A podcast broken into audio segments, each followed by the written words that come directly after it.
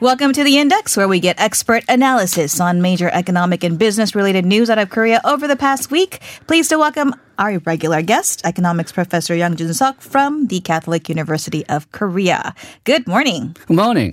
So, the week's big news in almost every field has been the virus, COVID 19.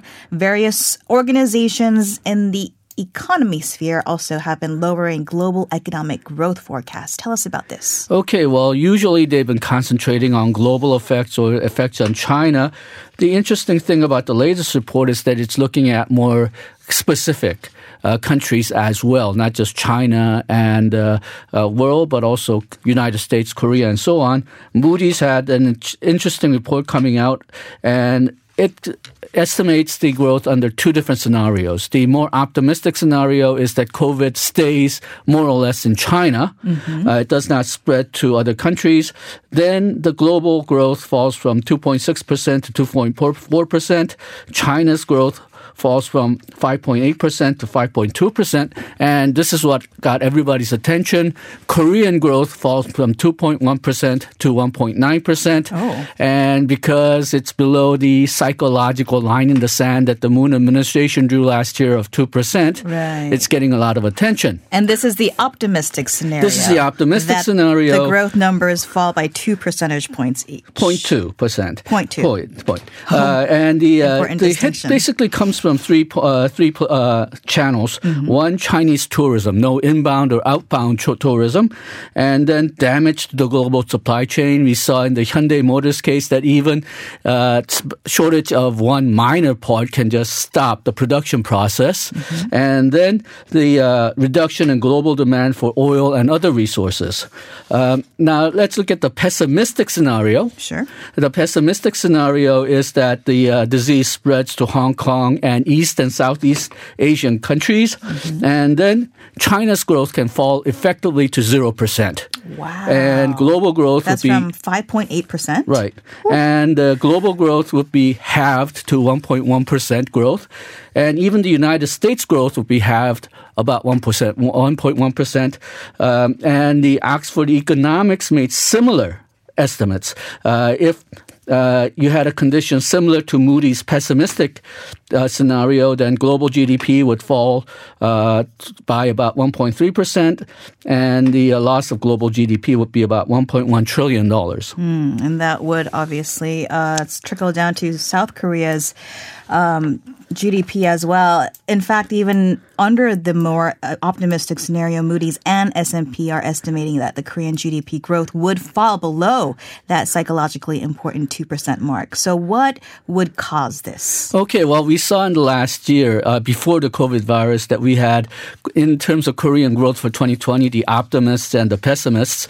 The optimists, including the government, they all placed around uh, growth around 2.2 to 2.4%. The pessimists, they placed the growth around 1.6 to 1.9%. percent mm-hmm. And the big difference between the optimists and the pessimists was how will the price of semiconductors change? Mm. Now, uh, until the, uh, about mid January, the optimists had an upper hand because the semiconductor prices were rising. But now, because China is the biggest consumer mm. of semiconductors, not necessarily for themselves, but uh, they use it to make computers, smartphones, and so on and so on. And the production process over there has stopped. Uh, uh Apple has reduced their earnings estimate because the production in China has stopped. Mm-hmm. And that means that China won't be buying as many semiconductors. So the rising trend in semiconductors has stopped. Mm. And so that's probably the biggest component of it. And then there's, of course, what we're seeing right now reduction of service demand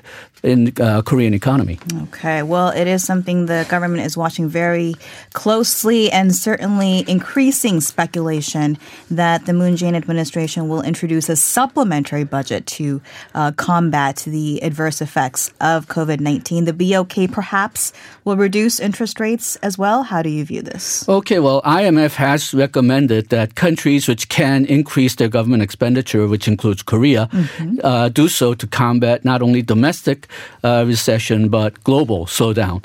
Uh, but in my opinion, I don't think supplementary budget is warranted right now, and that's because this year we have a what I call a super duper budget. Mm, already to start with, right? Uh, the uh, this year's government outlay was planned at 513.5 trillion won. That's about 44 trillion won higher than it was last year. Mm-hmm. Now, uh, there's something called the government spending multiplier. For every dollar that government spends, how much GDP does it increase? And last year, BOK did a estimate, and it came out to about 1.27. So every uh, dollar or every won that uh, government spends, it could add, uh, on the average, about $1.27, 1.27 won to the uh, Korean GDP. Mm-hmm. So that means because we increased the budget by 44 trillion won, it, it could increase the GDP by 57 trillion won or based on a rough estimate of last year's GDP, about 1.2%. percent mm hmm So at least on paper, we have enough uh, without supplementary budget. Uh, so at least for now, I think we should uh, go on without the supplementary budget. Just use the money that we already budgeted for, and then the, the outlook on interest rates. Mm-hmm. Right. The uh, BOK president Ju-yeol has stated repeatedly that he doesn't want the interest rate to fall further, uh, partially because it's right now at the lowest point in Korean history, 1.25 percent. And if you lower it any further, we're heading into the undiscovered country. Uh, we don't know exactly how it'll affect the uh, domestic economy because it's never fallen this low before. I see. And it has a psychological effect of being 1.0 or below. Mm-hmm. And I think one other factor that you should consider is that uh, because this is historically the lowest interest rate we're going to get, mm-hmm. that perhaps it will scare investors rather than give them an incentive to invest. Mm-hmm. Because, well, if things are this bad, then even with the lowest interest rate, why should I invest? Right, right. Okay. Um, what is the government doing then? Well, it's uh, it's uh, putting uh, some uh, money into the hands of SMEs, small and medium sized enterprises, which uh, uh, are most affected by the COVID virus. We're talking about very small micro businesses that perhaps runs restaurants or lodging facilities. Uh, but there's question of how effective it'll be because it's things like delaying the loan deadlines, giving them low interest loans. Problem is, if you give them low interest loans, sooner or later they're going to have to pay it back anyway, mm-hmm. uh, and delaying their tax uh, deadlines. But again, fundamental problem is lack of demand, and this does nothing to create demand. Mm. Uh, and it doesn't really give them enough income either. Uh, it just delays the things that they have to pay for. So I'm not quite sure that it'll be that effective. They're also putting in a uh, uh, export promotion plan. Uh, most of it is going to trade financing, uh, again, I'm not confident about its effectiveness because, well, Korea, Korean government may make it easier for companies to export, but the overall global demand is down. Not many people are buying. Mm-hmm. So I'm not quite sure whether how effective that'll be either. And it's a globalized world. COVID 19 obviously affecting all corners of it. What are some major lines out of the U.S. that we should be watching? Okay, well, the uh, Fed has stated that they are worried about the COVID virus. And we saw that under the pessimistic scenario, even the U.S., their growth rate will be halved, 1.1%. percent mm hmm And given that President Trump has stated that he wanted 3% growth, it's going to be a major hit, not only in the uh, economic economics uh, arena, but also for his reelection chances. Mm. Uh, but also, the stock market has really been not U.S. stock market has not really been affected by the uh, COVID 19. And a lot of people think that that's because they believe that the Fed is going to bail them out. And that might be an overestimation. And if it is an overestimation, then that means that the stock market is running on a bubble. Mm. So more and more analysts are worried about bubble bursting or at least the market readjusting to a lower level. Okay.